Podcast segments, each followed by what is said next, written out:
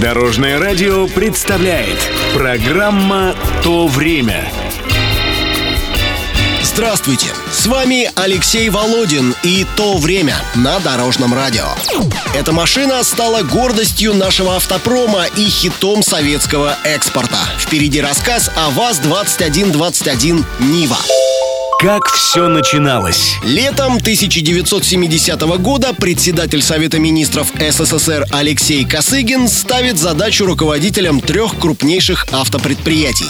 Коллективы ВАЗа, АЗЛК и Ижмаша должны создать для советского села новый автомобиль. По-граждански комфортный и по-армейски готовый к езде по любой дороге. На тот момент в мире не военные внедорожники выпускает только британская компания Land Rover.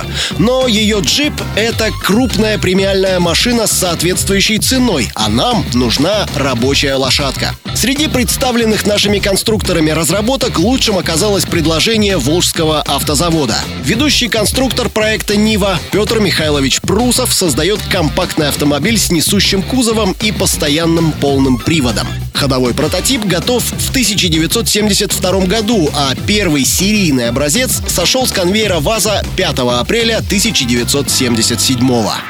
Вам, колхозники, рабочие совхозов, строители, чабаны, лесорубы, всем, кто живет в трудных условиях бездорожья, предназначается этот автомобиль.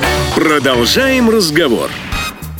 Цена новой Нивы 9 тысяч рублей. Дороже только представительская «Волга», которая стоит 10. Остальные советские машины дешевле почти в половину. Увы, наши селяне и колхозники редко приобретают Ниву. Дело не только в дороговизне, но и в огромном дефиците. Большинство, тогда до 80% производимых моделей ВАЗ-21 уходят на экспорт. Западного покупателя при невысокой для него цене впечатляют потрясающая проходимость машины, ее компактность и уют. В тот период конкурентов у Нивы нет. До середины 80-х ее экспортируют более чем в 100 стран мира, включая США и Японию. В Германии надо даже записываться в очередь на покупку. Советский внедорожник заполнил пустующую нишу и стал прародителем современных кроссоверов. Ни одна наша машина ни до, ни после не пользовалась таким ошеломляющим спросом.